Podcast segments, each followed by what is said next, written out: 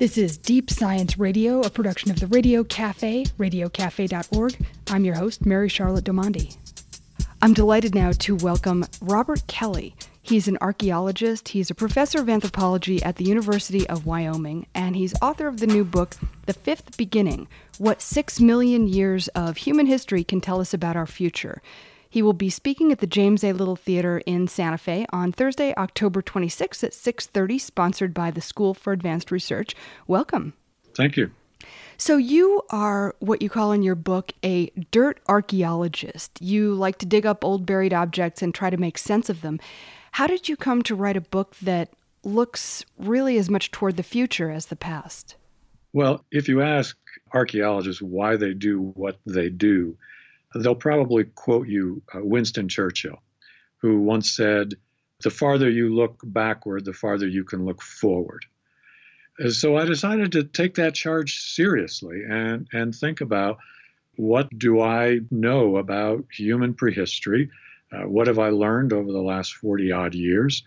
And what can it tell me about what lies in the future? So, the title of your book, the fifth beginning suggests that there were four previous beginnings, and I was hoping we could talk about each one. The first one was the beginning of technology. What are the earliest forms of human technology, and how did they arise? The earliest forms of human technology are some very simple stone tools.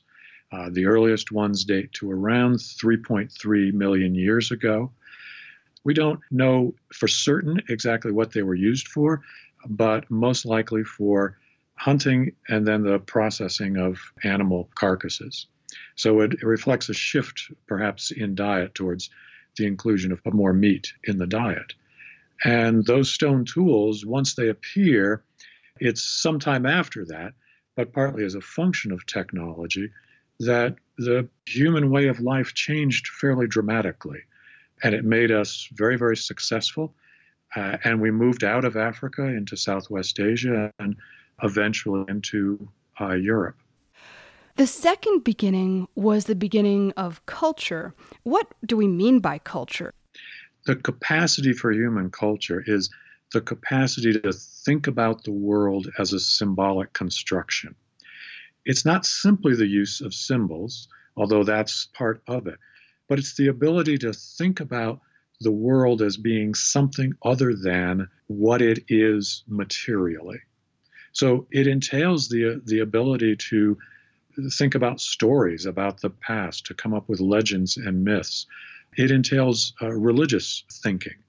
And those capacities are reflected materially in objects that we can only call art objects, that are simply decorations that appear to have no material function to them. And it shows up a little later in burial uh, ritual. People were not simply disposing of a body, but were performing some kind of ritual with it, which we take to mean that they're sending the person's spirit over to the other side, whatever people believed the other side was. But they certainly believed there was something beyond death this is the beginnings of religious thought. Those things, art objects, things like carved pieces of ochre or carved ostrich eggshells, beads, show up really in the last 100,000 years. This marks another dramatic change in how people related to one another because they could now relate to one another not just as another being, but as a member of another tribe, another culture it made us very, very successful because it was sometime after 100,000 years ago that fully modern cultural humans moved out of Africa and began to colonize literally the entire world. So, the third beginning was agriculture. And again, there are interesting questions about how agriculture began. It's not like some hunter gatherers kind of like drew up a plan to create a whole new global system of food production. What happened as far as we know? Well, the, the first thing that we know is that agricultural economies originate independently in a number of different places in the world wheat and barley in the Near East, rice in China and Southeast Asia, millet in Africa, maize in Central America, and there are others. These transitions, we also know, didn't happen very, very quickly.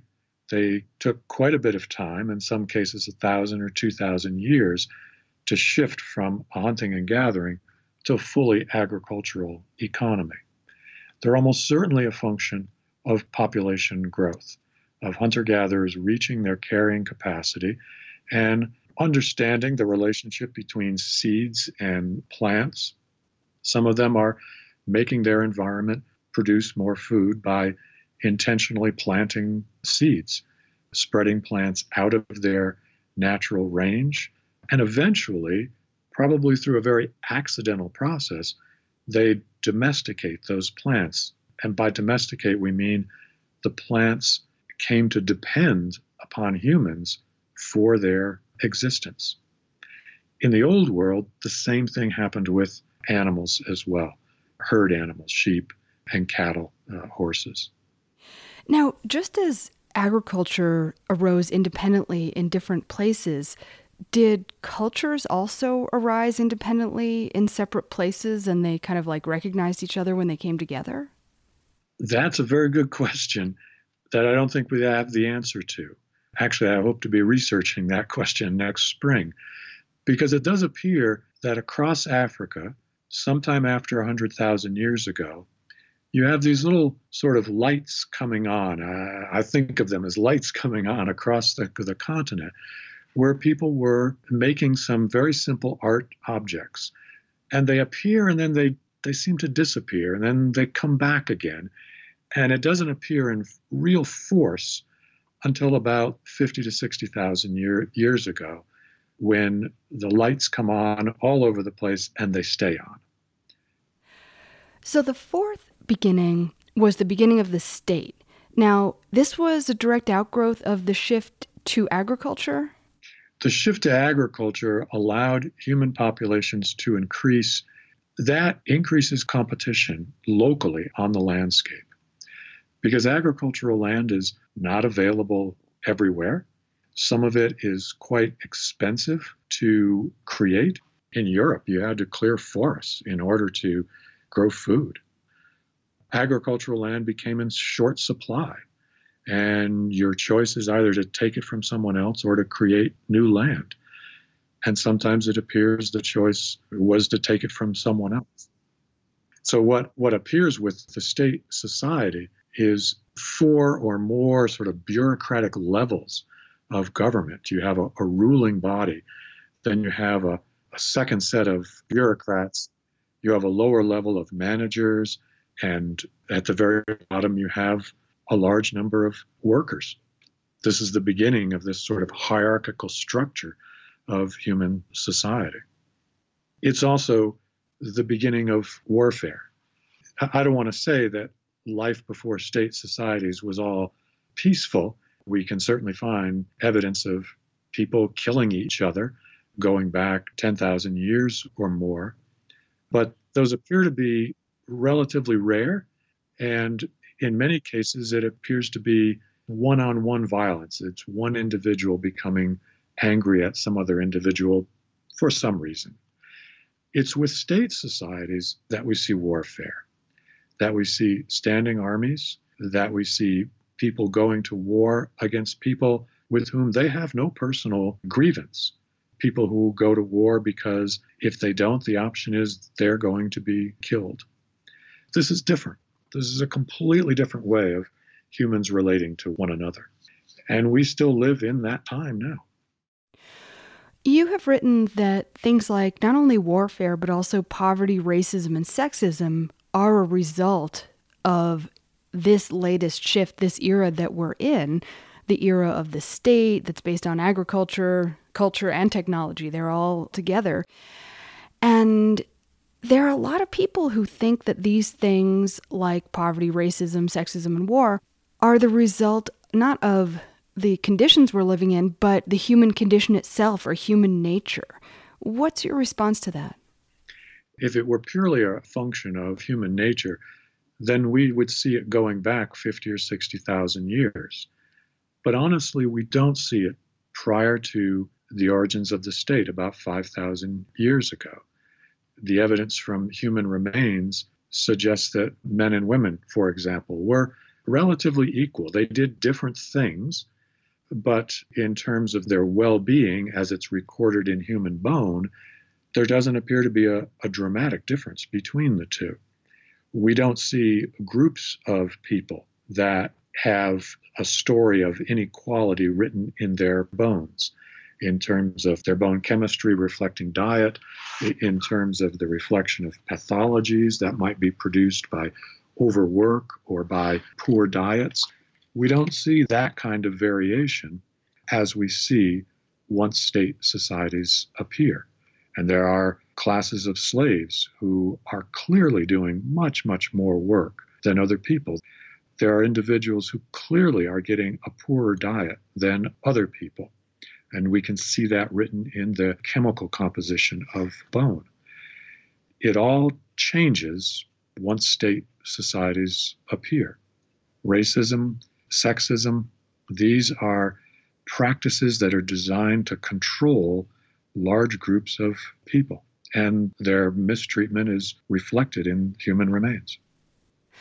How do our non hierarchical or relatively non hierarchical hunter gatherer ancestors compare to the primates from whom they evolved, who, as I understand, are rather hierarchical creatures. The primate ancestors that humans evolved from, it was a line that would go on to become chimpanzees and bonobos. It's highly likely in those early days that we might have been as hierarchical as, as those primates were.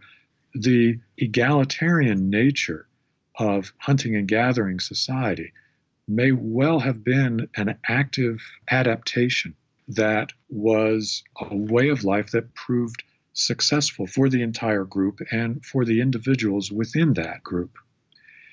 We see egalitarianism is not simply the absence of inequality, but egalitarianism among living hunter gatherers is a cultural behavior that's actively constructed. And it certainly puts the brakes on some of the more some of the desires of humans that are not particularly admirable. Uh, we all want to take care of number one. But what hunter gatherers figured out is that the best way to take care of number one, uh, yourself, is to actually make sure that other people are taken care of. Because then those are the people who are going to take care of you when you've been unsuccessful hunting, when you've become ill and you can't go out and gather plants other people will step in and take care of you because you've been generous with them in the past. So the egalitarian nature of humanity is is something that's actively constructed, but in a way, as it becomes actively constructed, it becomes our human nature. Hunter gatherers share not simply because they're making a mathematical calculation of well, if I share with this person, then they're going to owe me. They do it because it's what they consider to be what a reasonable human being does. It becomes their nature. Yeah, it's so interesting because it seems like we have that egalitarian nature so deep within us. I mean, it's part of our ethics and morality and a lot of what gets talked about in every kind of debate that we have in the news, like healthcare and things like that. And at the same time, we have these things like war, poverty, racism, and sexism that are so unegalitarian. And I don't know if those things are like a step backwards to our chimp selves or if they are just as egalitarianism was a cultural product of these big transitions in humanity, whether these phenomena are also kind of like a new part of ourselves. The culture that was constructed in the increasingly competitive world of early state societies creates the culture of today. It creates an expectation that there are different groups of people and that those different groups of people have more or less capacity than other groups, or that they have more or less rights than other groups. So, 200 years ago, 95% of white people would have considered it normal, acceptable, and even rational that Africans should be enslaved. This is what state culture does, and it is actually designed to ignore any empirical evidence to the contrary. It's basically a lie. We all know that. And the good news is we can change that. So now we are, you argue, at the threshold of a new beginning, the fifth beginning. That's the title of your book. And I like the line in your book that said, if something can't go on forever, it won't. What is it about our time that can't go on forever? Well, what can't go on forever is lifestyles that are increasingly more expensive, that require increasing amounts of energy and resources to be extracted out of the earth. What can't go on forever is increasing inequality between the haves and the have nots of the world, partly because at some point people will rebel. You write about three processes that are going on right now. One is the excessive cost of war, one is the reach of global capitalism and its continuing search for cheap labor, which logically has to run out at some point. And then there's automation and the destroying of jobs, not necessarily good jobs, but the replacement of labor with machines essentially. And this whole, you know, all of this is existing within a globalized world where through transportation and communication and everything else, we're not the world even that our parents knew. How are those things working right now, and how do you see them creating conflict and resolving? At some point, we have to recognize, as many people have recognized, that the cost of war is destroying the rest of society. We can't have a national health care. We can't take care of the nation's infrastructure because we're pouring billions and billions into a machine of war. And a machine of war that we can't really use. Right. We can't use it against North Korea. We could absolutely crush that country in a few days. But they have nuclear weapons and they've got guns trained on Seoul. So we can't use this awesome military might. Nuclear weapons was really the end of this 5,000 year escalation in the cost of war. So now all we can do is pour a lot of money into conventional weapons $13 billion aircraft carriers, $800 million stealth bombers that we can't really use. The second process is a very natural process to capitalism. Capitalism works, it's successful by reducing its costs, and its biggest cost is labor.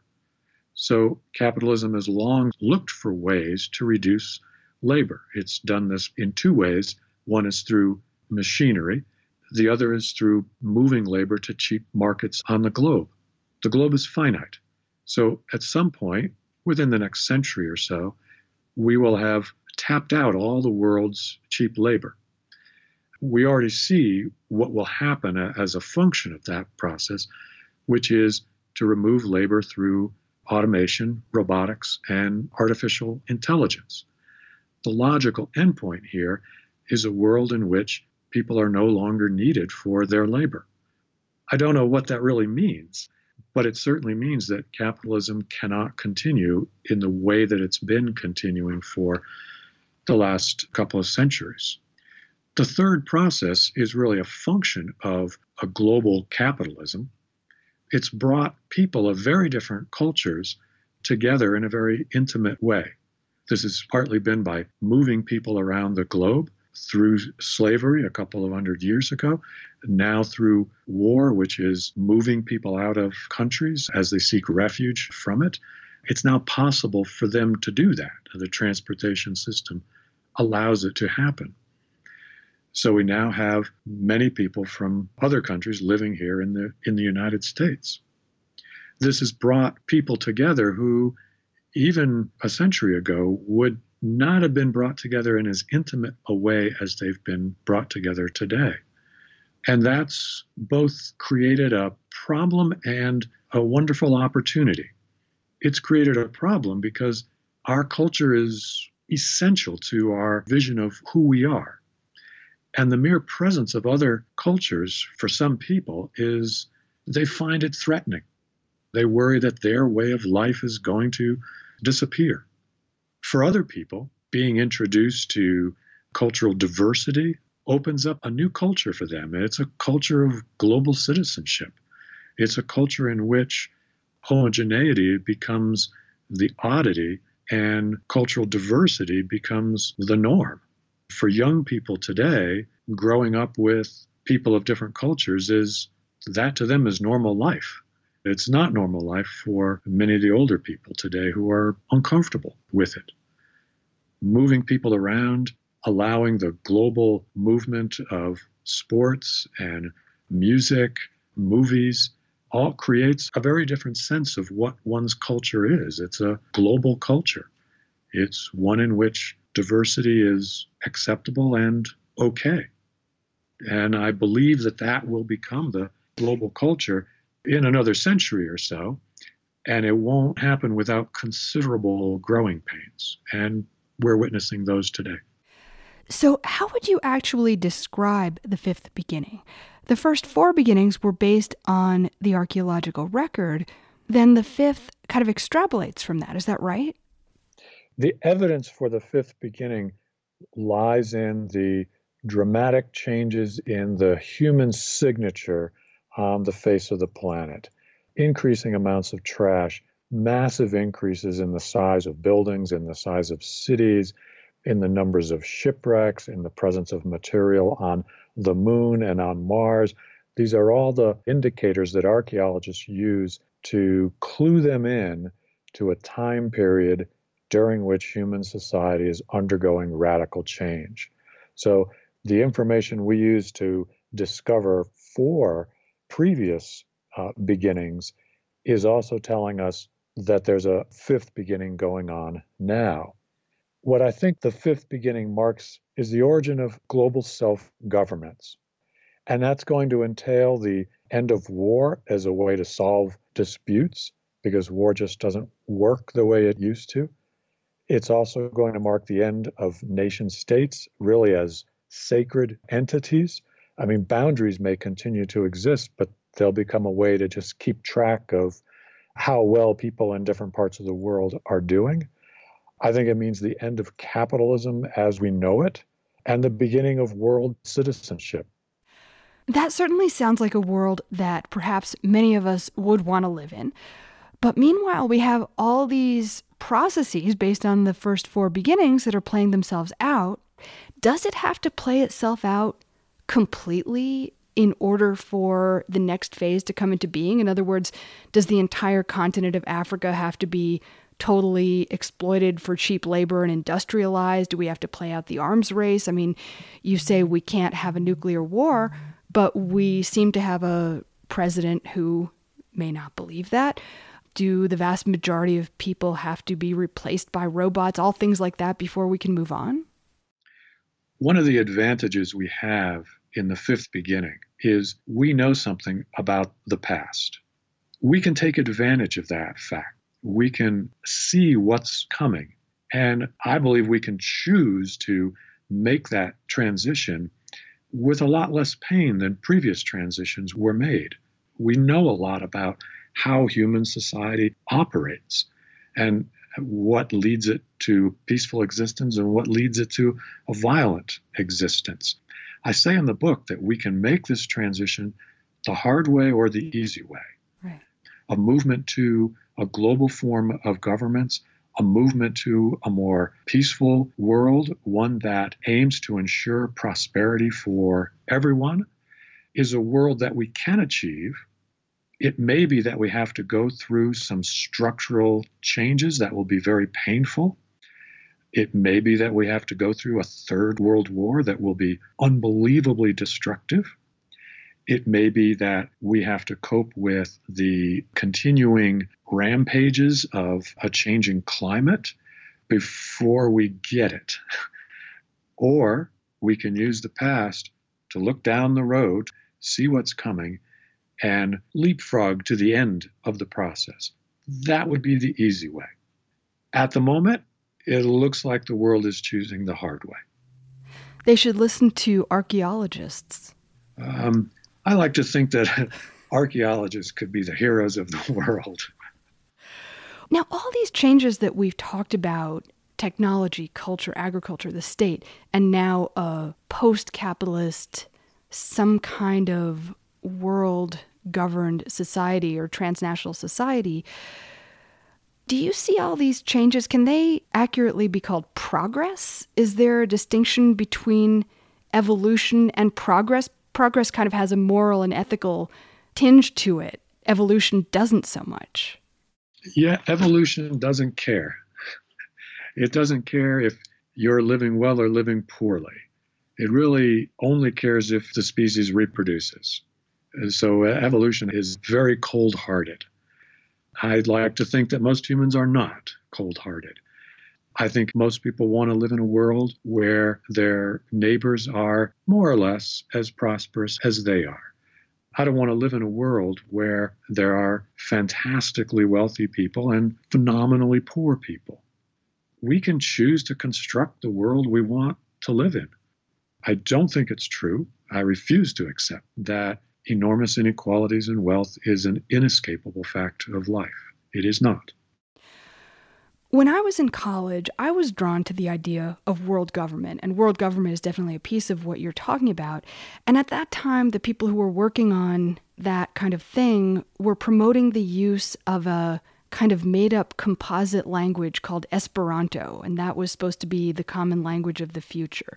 And I was explaining all of this to an old German uncle of mine once when I was visiting Germany, and he looked at me with this very kind and wistful expression and said, Wie wäre die Welt ohne Bayerisch, which means, what would the world be like without the Bavarian dialect? He was just in love with Bavarian culture. And that really affected me. And I realized that he was right and that local culture is real and beautiful and important. And I guess I wonder how you see the interplay of a world system of government and commerce and really strong local culture. There's actually no reason that you can't have both. When we look at things like the recent vote in Spain by the Catalonians who voted to secede from Spain. And they're not the only ones talking about this. The Basque have talked about it, the Scots have talked about it, the Tyroleans in Italy have talked about it. Heck, the Texans have talked about it. Part of what they're feeling there is that their culture is under attack. No one's culture lasts forever. They are all constantly changing over time. But no one wants to feel that their culture is being changed through forces that they can't control. So these various cultures around the world have to be given a sense that they're not going to be crushed. Language is a very important part of people's culture. When we look at movements around the globe, it often revolves around language. There are different responses to that. Canada found a response, which was you're going to have two national languages and everything's going to be done in both of those languages. It's an expensive option, but it lets the French population of Canada, gives them a stronger sense that they're not being ignored. They're not being told that they have to get with the program or leave. They're being told they're a valid and valued member of Canadian society. That's one way to approach it. You know, English is becoming the lingua franca of the world. It's doing what the people who devised Esperanto wanted to do, which was creating a, a global language. Some people will push back against that. France will push back, but other countries don't seem to have a problem with it. They see speaking English as being very, very valuable because they can now tap into a huge world of scientific and other literature that might otherwise be difficult for them to get hold of. They're okay with it if English comes in as a purely second language and is not being pushed to replace their native language. I spent some time in Finland a couple of years ago, and one morning I was standing waiting for the tram to come, and I was listening to some teenage kids talking, and they were talking in Finnish. But then they all switched to English for a few sentences. and then they switched back to Finnish. For them, English was becoming their language. And it, they were so okay with it that they could move back and forth between the two.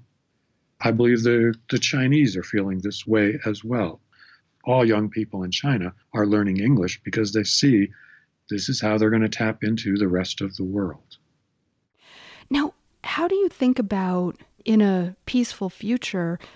We can talk about cultures like French and English speaking Canadians and so on that are inherently benign. They're a little different. But then there are toxic cultures like ISIS and Boko Haram and any number of mafias all around the world.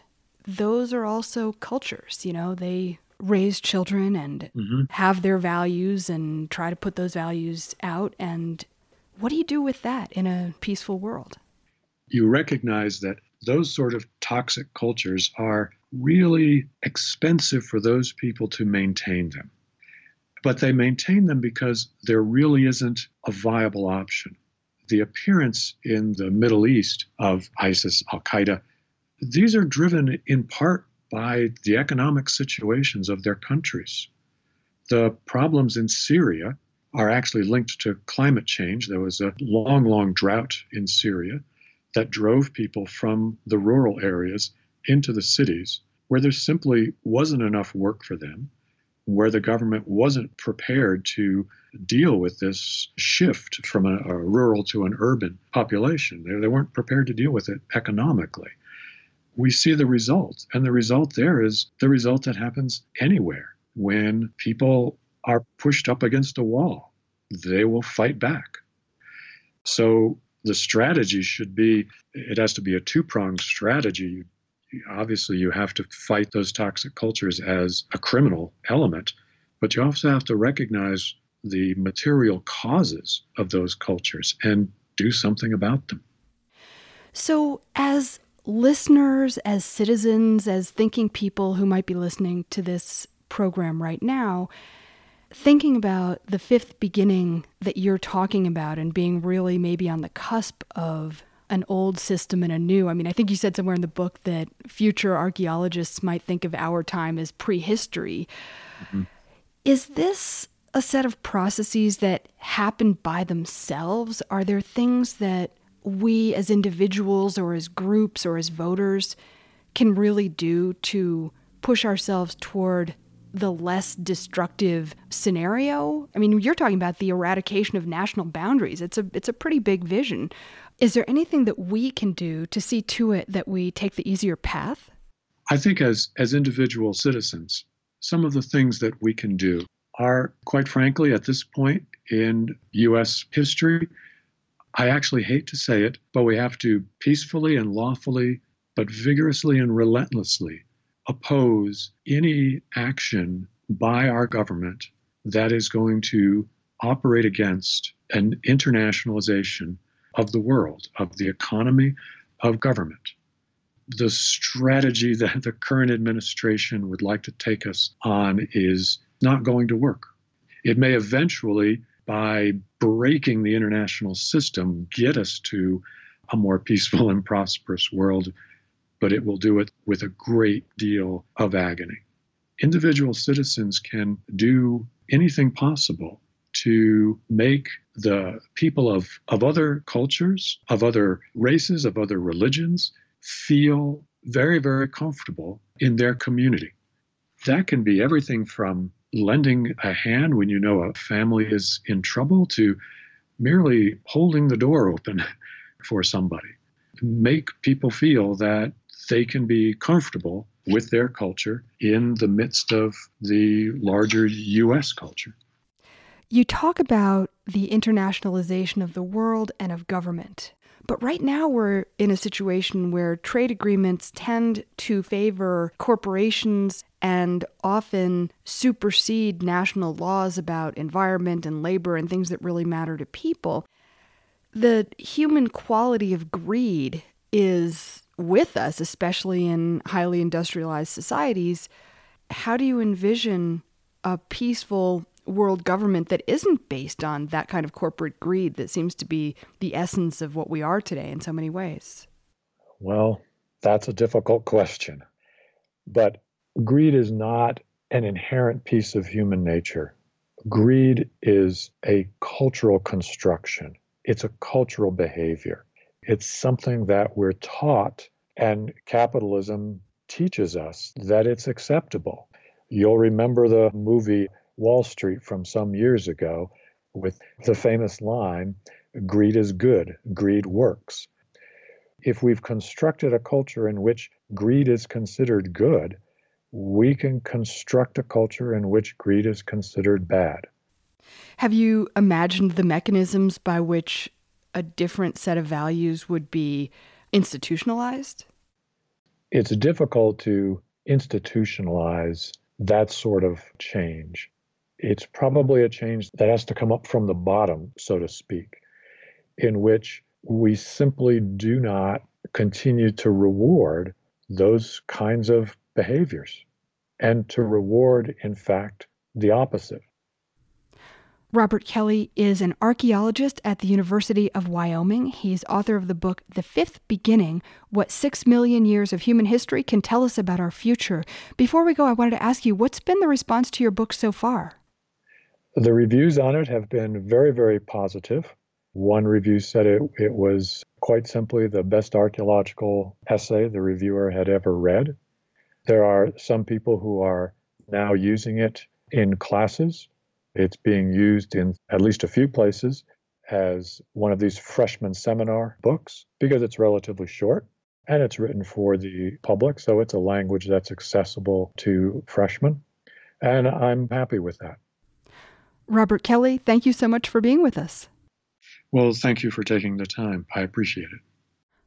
Robert Kelly will be speaking at the James A. Little Theater in Santa Fe, New Mexico on Thursday, October 26th at 6:30 sponsored by the School for Advanced Research which is on the web at sarweb.org.